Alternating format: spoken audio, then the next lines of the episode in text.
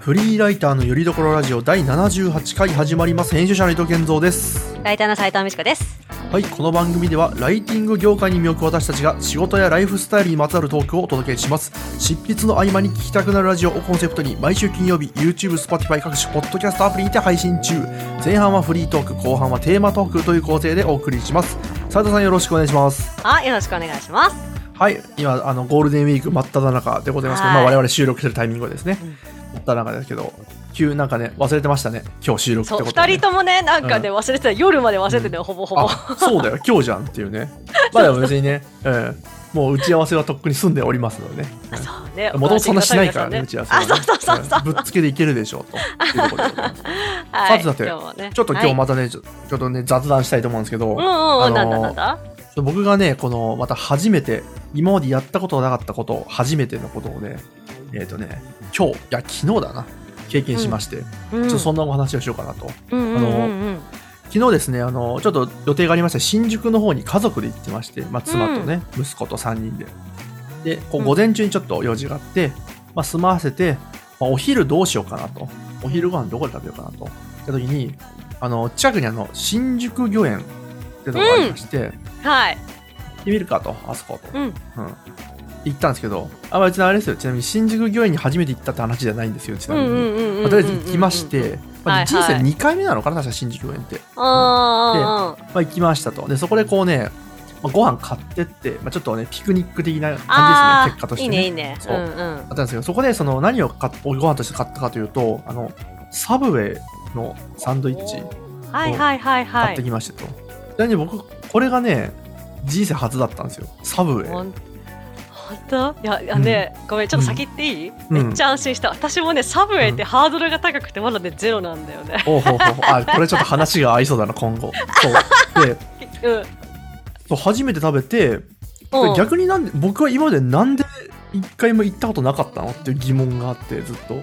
なんか別にそんな珍しい店でもないじゃないですか、そうねうそうでん別に探さそこら辺にもあるしなんだろうう僕ん地元、自分の実家の近くにもあったしうんちょっと前住んでた町にも、まあ、今住んでる町にはないんですけどちょっと前住んでた町にもありましたし、とはなんか行こうと思えば行けたはずなんですけどい、なんで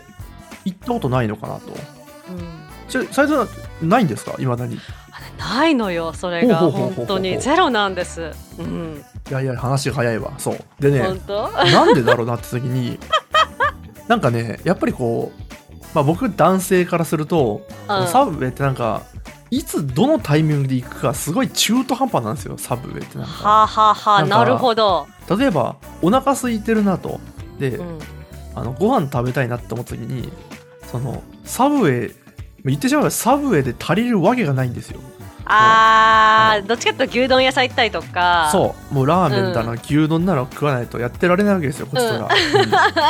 だからその中でサブウェイに行こうっていう選択肢は多分ね、ないんですようんおそらくうんうんうんうんってなった時にじゃあいつサブウェイを食べるんだろうとで多分多分そうなったと思うんですよでうんう逆んにそのじゃあ例えばドトールとかあるじゃないですか、はいドトーはルでいもそういうなんか似たようなサンドイッチみたいなの売ってるんですけミどラノサンドね、んそうそうそう、んミラノサンドが売ってるんですけどあれに関してはドトールはその場所を使えるという点でねそうですそねうカフェというかね、でそこでまあちょっと軽食という形で頼むことはあるんだなとじゃあサブウェイって何なんだとどのタイミングでこれってなんかそうで斉藤さんもおっしゃってたようにちょっとやっぱりうん洒落てるんですよね、若干ね他よりうんうんうんうんうんとなった時にやっぱあんま行かないんだよな俺多分そのサブウェイに今まで多分行き着くことが多分なかったんだろうなと、ううんんまあ、そんなこんなで初めてこう、うんあの食べべたんですけどなんか感想僕感想あのね、うんそう三いやいや約30年間うん行ったことなかったんですけど、なんとなくちょっとこう、期待結構高かったんですよ、はい行っはいたことなかったってのもあるし、うんなんかどう実際全く想像ができないとでちょっとこう、行きたさはあったんですよ最近行うんってみたいなとか、はいどんなはもいんなはのかなと、でいうん食べたんですけど、うんまあ想像通りですよ ねあのただ僕が頼んだのがなんかエビアボカドなんたらみたいな、うんうんうんうんまあ、我がりと定番の組み合わせなんですけそうどですねうんまあまあまあ美味しいんですけどうんまあ別にドトールのミラノサンドでもある感じだし、だから別になんか、あれだね、そんなにあれだね、感動は別にしなかったね。ああ、そうだうんね。でもやっぱりね、なんかこう、ワクワク感があったんだよ、それまでに。食べたことなかったから。ううんんこうれどんんうんうん。結構なんか、おしゃれな気がするし、なんか、うん、他と違うんじゃないかと思って。別にそうでもないね、別にね。で、しかもやっぱり足りなかった。うんあああそうか、れは。2え分で食い終わったわ。うんほんと奥様は結う構んじゃあサブウェイよく行ってたりしたの、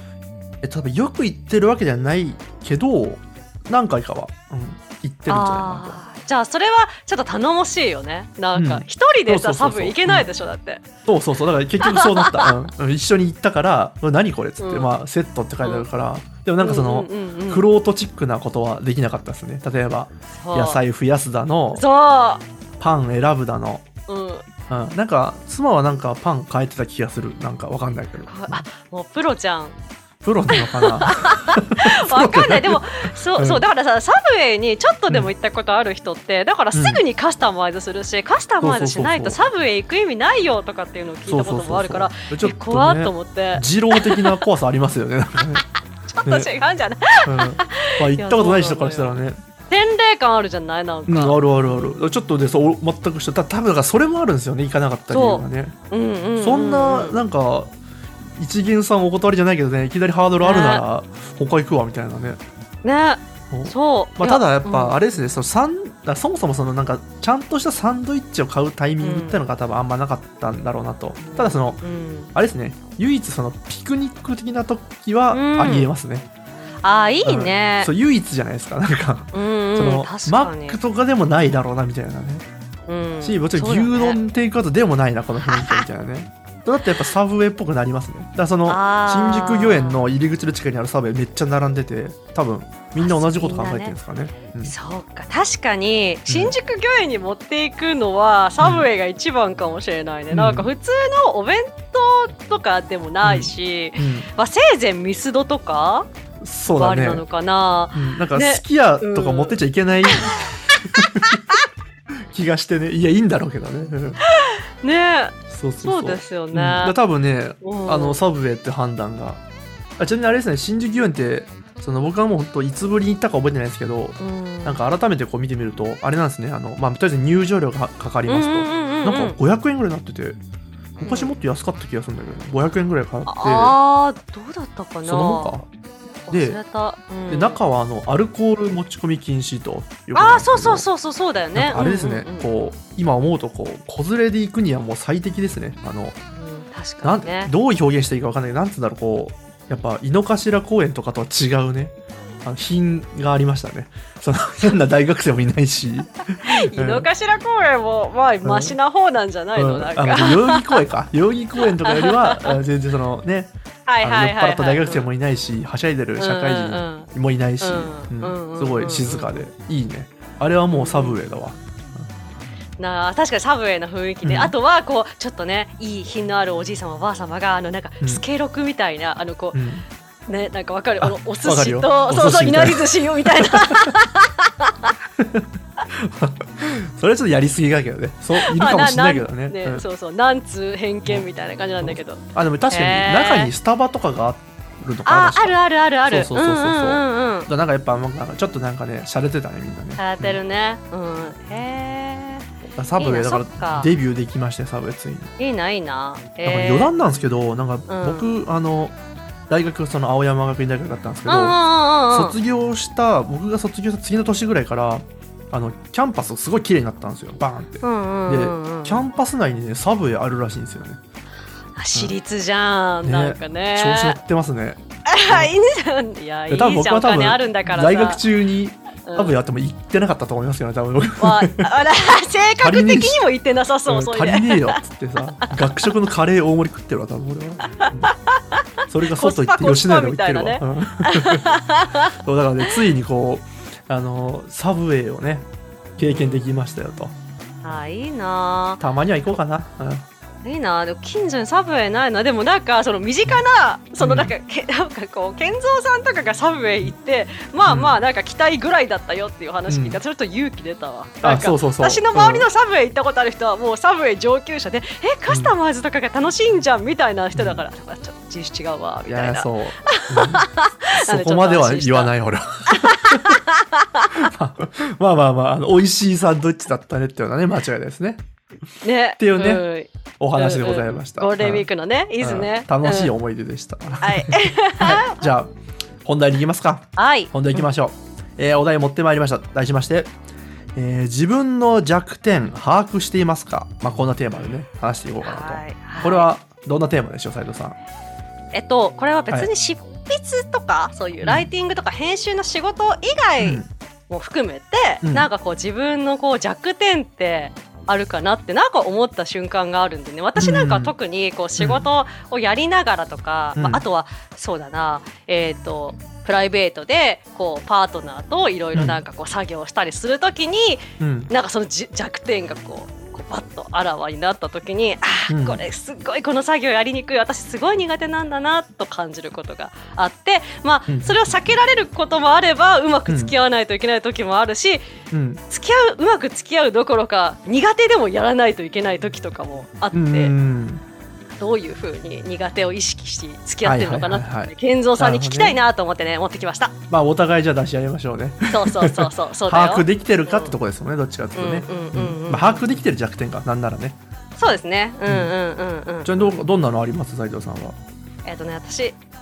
大きく分けて2個あっておーでも一番、うん一番多分大きいのはね完璧主義すぎるところがほう多分一番のうんあれなんですよ、弱点で、うんでこれは仕事においてもうん出ちゃうのねでうんうん健三さんさ完璧主義って聞いた時のライターの完璧主義のイメージって例えばよ例えば、すごい原稿をさ書いてさ、ずーっとこうなんか最後まで完璧になるまで見直し修正して遂行をするみたいなイメージだったりうんする、そんな感じかなうんなんパッと今浮かんだのは、うんうんあのね、違うんですそそうじれゃはな違いとうのあの私のようなマジの極端な完璧主義は違うんですよほうあの 完璧主義私って極端すぎるんで0か1しかないんですよおーあのそうそう完璧が1でそれ以外は全部ゼロなのね80とかないの、であはははそうでなので原稿とかっていうのはだから逆によくってそのうん完璧が作れないじゃんはっきりとした1そううだねどれが100かがあ10かが1かどれが1か分からないそうそうそうそうそう分からないので、うんだからそこでは私はねあんま苦しくないの1にしなきゃいけないって思んあわなあいなかるら、ほどね逆にねそっかそっかそうそうそうそうそうで私が一番きついのがスケジュール管理はなのあねはあはあはあの私このラジオでもう繰り返し繰り返しすごい細かくスケジュールを決めて、あうんキャパ管理してみたいな話うをんすると思うんですよ。で、うんそれはやっぱ自分の中で今日やるべきタスクを設定しているので、うんタスクというかまあノルマだよね。うんだからそれはできるできないの01なんですよ。はあはあはあはあなのでできないと心が死ぬっていう。そっ かまあで要そはう1個でもね遂行できないものがあったらあのそうもうそゼロですもんねそれってまあゼロというそうなのかよ失敗みたいなもんですねそうそうなのよそうなのよなんか、うん普通だったらあここまででもできたからうん残りは次の日にやればいいやって思うんですよ。で私もまあ、なんていうのメンタルが安静安定してる時にはそこまで完璧主義が極端にならずに、あうんーくそ悔しいけどあー、うん残りは明日でまだ組めるからってなるうんのよ。うんなんだけどメンタルが弱ってる時とか仕事それこそ仕事が忙しくてうん疲れてる時にノルマ達成できなかったらもうもうテンパるのめちゃくちゃテンパってあーどうしようどうしようどうしようどうしようどうしようどうしようってなおーななんか、うんうんそうそれだけでもうなんか、ううんつうつとしてしまうっていうはあはあのがその極端な完璧主義の実態っていう話はいはいはい。えちなみにその例えば一個こう何かこうはいスケジュールでうんこう達成できないものがあったと。うんうんそれってなんかイコール別に納期遅れとかそういうわけでもないんですよねきっとね。なんかあそうそう全然全然その致命的なうんわけではなく、まあそのそう一プロセスがまあしくったと。そうそうそそう時うそ間こがにかかっち結ゃう構なダメージがある受けると。そうはい そうはいはいはい。そうまあ偉いな。そうですねえ偉くない んだよしんどいんだよすしんごどいっい かうんていうのがねまあ一つのあれで、うん。うんまあでもこれはさすがにしんどいので、まあ、対処はしてるよね、ちょっとこうテンパりかけたらうん外に出るとかね、ううんでちょっとクールダウンするとかはちょっとさすがにしてるから、そしたらあそんなに別にこだわらなくていいやって思うようになるまでちょっと緑を見るとかね、はいはいはいはしたりはしてるからっていうのが私の一つ目のね、いは。はいいうん弱点でなるしほどたねが、そんな感じで健三さんあったりしますか、あちょっとじゃあ関連するとこでちょっと僕もね多分ね完璧主義の、まあ、似たような完璧主義っぽさはちょっとあって確かに僕それすごいデメリットだなと思ってて自分あデメリットとうんうんうんうかん弱点だなと思ってうんすごいね似た感じがあってその例えばそのなんかね確か何か物を作るとかうんこう例えば資料を作るだのうんうんなんかこうアウトうんプットするって時にそこに僕結構完璧を、まあ、見てもらう人に見てもらうものの場合は完璧を求めうんうんてうんそんなとこ見てねえよってとこまでなんかやりたくなっちゃうんですよ。でスライドとかでしょなんか、ね、そうそうそう そういやそんなそんなフォント1個ずれたとかいいからみたいな、うんいやよくねえよってやって直しちゃったりするんですけど結局なんかなんつうんだ例えばツイッターとかでもなんかね1個うん、うんと投稿した後に脱字があった、うわやっばーっつって消してーとか、うんなんなら消すけど、うん、消してやりますなんだけど、でもそれれって多分そこ、んそんなに気にしなくていいんですよツイッターの1ツイートなんて別に、うん、そんな重要じゃないし、そうか、そういえばそうかも、いや私もけどっちかというと健三さんと同じタイプだから、うんそうかめっちゃ感情移入しちゃったけどそう言われてみればそうかもうね、ん、そうでだから僕はよく その見つけるんですよ後々うわやべはずこれミス,、うんミスってるって時にこれは修行だっつってうん俺は今までこういうのを直すためにまた時間かけてたよいろんなツイッター以外でもとこれは修行だよとこれでいいんだとお前はこれに耐えろっつって言い聞かせてる最近この苦しみにね、そうお前確かに苦しいがこれはと今それどころじゃないだろうと、うんあの、今後もこんなこといっぱいあるんだから、うん、慣れろと、うん、みたいな感じで、ねまあちょっとそのある意味は慎重すぎるって言ったらいいかもしれないですねそのあー無駄になるほど、うん、うんうんそんなんもう細かいところが気になるみたいなそうそうその合格ラインを、まあ、だいうん100、まあ、斉藤さんは100にしてるかもしれないです僕だいたい80ぐらいかなきっと80ぐらい設定してるんですけど80もいらないパターンだからその80もいらないシーンで80求めたりするんでそんなんもう60でいいんだと60でいけよっていうところがの折り合いをつけるまでの時間がちょっとかかるっていうのがありますね。確かにね、でも、うんそれこそ完璧主義の人の中でも、というかこうこうなんていうか上を目指す人その妥協がなかなかできない人のタイプってさ、結局それで80とか90とかをついつい目指しちゃってそれでよくこうスピードが落ちちゃうのが、うんなんかちょっとしん、うんなんかこうしんどいとかっていうふうに聞いたことがあるそういう。あもう全く同じですねそれそのスピードがおろそかになってるうんねうんうんうんうんうんそうそうそうそうまさしくまさしくだからそのそっか具体的に言うと業務とかで言うとうん例えばじゃあなんかこう案件のマニュアルを作りますと、はいはいはいはでいこのはマいニュアルのもとにライターさんにこうね指示をする、ね、指示書として共有するためのマニュアルですね、おその時にそのマニュアルにすげえ時間かけたりするんですよ作るのにでこれはあこうやったらつ絶対に分かるだろう分かりやすいだろうとか、うんいやここまで説明してあげた方がいいだろうとかである意味ちょっと過保護みたいなね、ところもあってああうんうんここもいやその8割9割目指してるけど多分6割ぐらいで伝わるぞみたいなシーンも結構あるんですよそこのそこまで説明しなくてもううんんうんうんみたいなな部分でやっぱこのスピードをねがおろそかになってるなとその慎重さちょっと完璧主義に近いのかな慎重すぎるってなんでそこがちょっと弱点の一つとしてあるかなと、なるほどねうんでもそれで認識して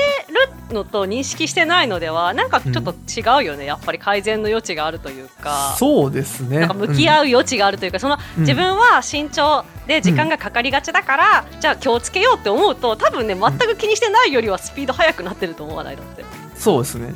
あとまあさらに言うと、まあ、これ別にある種の、まあデメはい今ね欠点とは言ったものの、ななうんちょっとそのスピードとのトレードオフみたいな部分はあると思うんですよ。はいはいはいはいはいはい。優先したらそのうん丁寧さがおろそかになると。うんうんうんうんうんうん。でなんかまあある意味その丁寧さって言ってしまえばね慎重って言いましたけど確丁かに寧さうはんある種の長所でもあると思ってるので、裏表だよね。そうそうそう本当まあにこれはこれで大事にしておくべきかもなとも思ったりね、うんうんうんうんまあ、どっちなんだろうなとはたまに思いますね。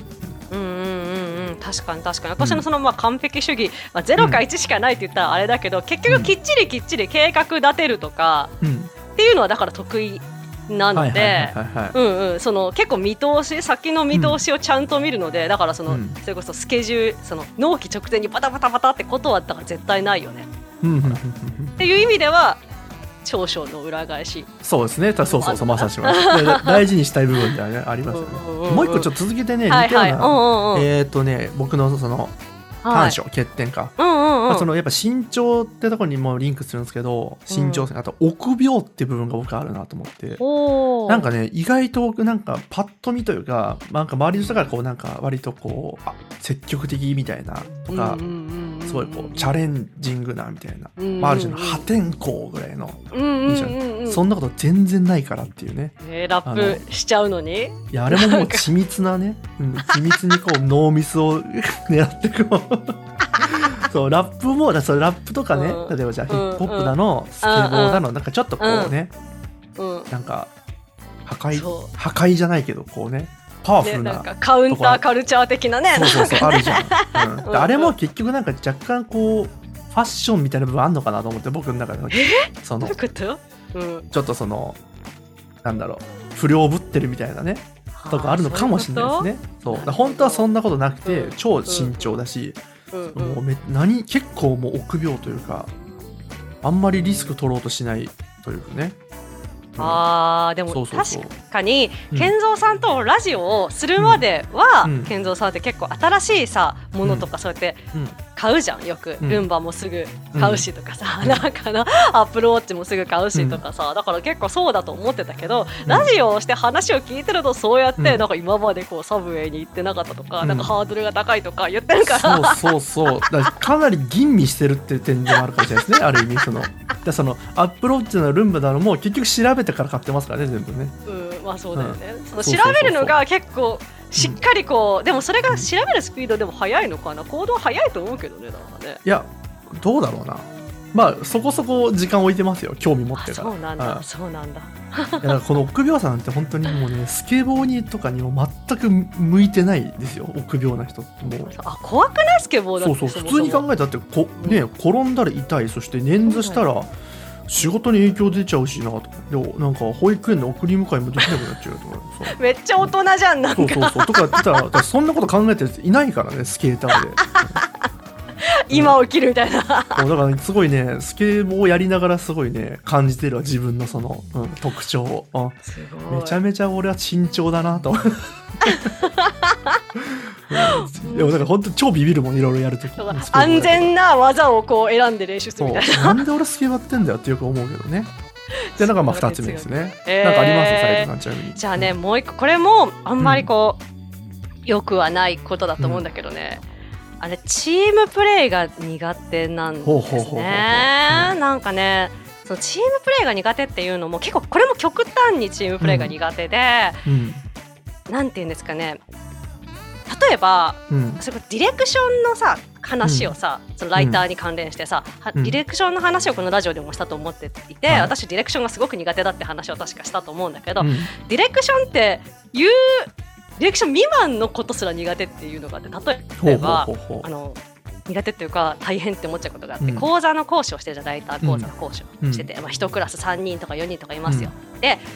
でそれでこう例えば講義が終わるために3人4人にさ、うんこう連絡をするのね、うんなんか私らの講座って。うんでそしてそのこう LINE を4人から受けてとかさ、うでうん来たそれぞれポロポロと添削課題が出てくるわけですよ全然バラバラにね出てきうてんそれを私らが集落してその今度はさ添削スタッフの人がそれぞれにまたいるわけよはいはいではいそれをポロポロと連絡してそしたら添削スタッフからポロポロ添削返ってきて全部私に集約してそこをまたうんもうパニックねパニック大大 大パニックなの私はいはいはいでいろんなね矢印が出てきそうていろんなね人が変わってとそううんそのベクトルがいろんな方向に向いてるのが苦手でうんチームって多分ねチームプレーってそういうことだと思うんですよねはあはあはあはうん、いろんな方向に気を使ってないといけないっていうのがあって、うんなんかなんていうの人と仕事がするのが苦手っていうわけではないんですよ。うん1対1とかはむしろすごく好きであはいはいはいはいなんかこうちょっと編集者の方とか、そのお客さんまあ広報の方とかね、うんマーケティングの方とかとしっかりお話ししながら話、うんコミュニケーションを密にしながらっていううん1対1のコミュニケーションはいくら密でもいいんだけど、うんはなんかこういっぱいこうチームになるとあはあはあはあ大変なんだよね。いやそれは確かにあの斉藤さんがたまにおっしゃってたなと思って、ううんうんうんうんん、あそうなんだと思って聞いたんですけど例えばじゃああの、うんうんうんこう3人か自分含めてはい関係者が3人いて、こううん一直線の関係例えば斉藤さんが真ん中に入ってる感じ、あうんじゃあ例えばライターさんがい て斉藤さんが、まあ、ディレクター編集者でーその、のエンドクラライアントさんがいるみたいな、うんうんうんその一直線の関係ってどうですかその真ん中に入ダってメだね今聞いたらちょっとダメだった ダメだった、 それはうんあの流れが一はい直線じゃんまあ厳密に一そう方ですね方向うにんそう流れていかないから多分ダメう一緒だと思いますまあ、その別の矢印ですもんね そのそうそうそうそうそうそう、いや、はいはいはいそうなんですよでチームプレーのことに関連して、うんあのねえっ、といろんな人に仕事を振るのも多分苦手なんだと思うんですほうほ私うほうほうほうあの役割分担みたいな、あなたはじゃあこの作業をしてね、うん私はこの作業をするよねっていうのが、それこそパートナーとなんかこうんううん家事をしたりとかさ、大掃除をしてあなたはここをしてねとかあるじゃないですか、うんうんそうやると気になっちゃうんだよねなんか人を信用してないみたいな感じになってすごい嫌 な言い方かもしれないんだけど多分完璧主義の極端な完璧主義の悪い面が多分出てると思うんですよ、はいはいはい任してるから彼を信用して任せないといけないんだけど、うーんなんか私だったらこうするのにうーってなあって苦しくなっちゃうっていうのが大変だそれはそうあるんですよ、そう、へーなのいでや結構それね僕聞いてね、うなんだろうあうんそうなんだっていうその結構そうんの想像もしてなかったというかそのああ本当そうなんかそのまあもちろんそのねいっぱい人が関わるのが苦手って方はいらっしゃるんですけどそはいはいはいのどのくらい苦どういうとこが苦手なのかっていうのはあんまり理解してなくてあもうこの段階ここでもう苦手なんだみたいなね、 うんそれはきついなっていうね、うん、そうそ思うったそうそうあそうれなんかですそよの飲み飲み会とかも言ってたよねそういえばあの集団の飲み会苦手みたいなの関係あるんですかこれってあ関係ある関係ある、うんめっちゃ関係あるそれだのあのそれもなんて言うんだろうこうみんな知ってる人たちというか、それで気の置けない人たちの飲み会とかだったら気にしてなくていいじゃん自分とその話してる相手その話題だけを気にしてればいいから、そうですいいねんだけど全然慣れてない人だったら、うえんこっちの人に話を振ってあこっちの人と話してないからこの人が寂しそうにしてるし、話を振ろうかなとかさ、まあ、それはうもうぐったり次の日二日酔いじゃなくても寝込んでると思うわ多ん分。わまあそれは確かにそれは大変だその考え方は めあのねこっちの人とこっちの人もね盛り上げなきゃとか大変ですからね実際ねうん、でもだかはらいそこでもう多分あの些細なことなんでそこまで考えなくてもいいよってことなのかもしれないね、うんなんか本当なはるほね。どね、まあ、ある意味じゃあそういうその自分のある種のこう、うん特性を理解しているからこそ、う例えばフリーランスのライターとして動いてるみたいなのがねあ、ーそうそうそうそう、うんそうなんですそうなんですだから今の仕事はすごくこうやりやすいです。はいはいはいはい、うんうんじゃあなんかじゃあ例えばじゃあもう一個最後にじゃあもう一個はい僕のそうんうのん短所みたいなの、まあ、じゃあ僕うんうんが多分そのもしかしたらそのライター中ものやってない理由かもしれないんですけどはいはいあの僕あのすごい不愛想なんですよパッあうそうあのか不愛なんて言ったらいいんだろうなパッと見すごい不愛想というか多分僕もともと多分すごい無表情なんですよね元の顔がすごい仏頂面あでであうーんなんか常に例えばあ笑ってる感じの顔ではないかそうもねそうそうそうそうなんかそのあんま前に立ってこういろいろねお話を聞くみたいなのって多分あんま向いてないタイプなんだからすごいふてぶてしい感じになるし、うんでしかもそれはもう外面外見的な話ですけどうんうん内面も多分ちょっと僕こう若干透かしちゃうとこもあってはああーあーそうんうのんいきなりこなうるペほコどペコしていくとかせずになんかちょっとこううんまあちょ無っと無に無からスタートするみたいな、うん、とこも結構あったり して。うんうんうんうんうんそううんとかなんかちょっとこう内心なんだこの人みたいなこと思ったりねしながらこあうー接するとかねあったりするんであーちょっとこうちょっと引いてるのね。んそうそうそう一歩引いてちょっとあ周り悪く言えばすかしちゃってるとこあるんで、うんうなんかあんまよろしくないよなという自分でもよく思ってまあーうんなるほどね確かにライターでいきなりこう、うん初対面の取材相手のにうんがねこうぶっちょうずらのさライターがそうそうそうそうお何聞かれるんだこ怖えってなるかもしれないっす。そてうこそとうだからねなんかよくね思い出すのが例えばこうなんていう結僕のその結婚式場の結婚式も3年ぐらい前にあげたんですけど、うんうんうんうんうんその打ち合わせとかするときにそのそのなんだろうあのプランなんていうんだウェディングプランナープかランナーね、うんうんうんうん、どんな人なんだろうと思って、てかそもそもウェディングプランナー何ぞやと思ってはいはいはい、はい、めちゃめちゃなんかふっかけてくんじゃねいろんなもんと思って。ああもうそこでちょっとあんまりあれしそう信用してないとこから入ったねだからそうゼちょロっからとあねんまあの好き勝手やらせたらまずいなと思っていきなりすげえ態度悪く言いかけて利用もうできよろてるしじゃくんよとそれかを言ってなんかこう怖い怖い怖い とかやっちゃうんですよ。うんそういうのも良くないよなってね。あーまあでもそうね確かにこれそれもでも裏表かもねよくないところもあるけどうんうんなめられないじゃんうんそうこのラジオはもう顔も出てないしね聞いてくださる人の表情見えないし、そうです、まね、あ、それこそ何の肩も肩肘張らずにできるのですごいうんうんやりやすいんですよこれは。あはーいなるほどなるほど確かに、まあ、健太さんねこう声皆さん聞いてらっしゃる方わかると思うけど全然ね声聞いてる感じだとすごい明るい感じだからね、だってうんねでも多分画面うん越しにちょっとつまんなそうな顔してるんで。そんなことな いようんほら笑ってるよなんかそうちょっと口角をね今ねあのコロナ禍でマスクしてるんでよく口角を上げる練習をね歩きながらしてるんですよ。俺ははいはいはいいいねいいいいじゃんいいじゃんねほうれい線を防止しないとそう口角を上げたい。うんまあ、てな感じですかね今日はね。でいいですねいいうんこでんすねな感じ他で、にまあ、も自分のね、うん弱点というかねをうん把握、まあ、把握できてる範囲だとこんな感じですかね。うんそうですねなんかねこう聞いてる皆さんもねなんかこうんう仕事のとかでうんプライベートでこんな時に自分の弱点うを自覚しちゃうなみたいなうんエピソードとかがあったんでぜひねこうコメントとか投稿してくれると嬉しいですうねんいやーすごい、はいもう今日自分語りがいっぱいできて楽しかったです。あーそうねこれは口実にねじゃあ締めましょうか。うんはい今回もお聞きいただきありがとうございます少しでも楽しんでいただけましたら YouTube の高評価ボタンチャンネル登録ポッドキャストのサブスクリプション登録をしていただけると嬉しいですあとリスナーの皆様からの投稿をお待ちしています質問や感想などお気軽にお寄せください YouTube の場合は概要欄にポッドキャストでは詳細の欄に投稿フォームの URL を記載してますので見てみてくださいはい、ありがとうございます。それでは来週の金曜日にまたお会いしましょう。さようなら。さよなら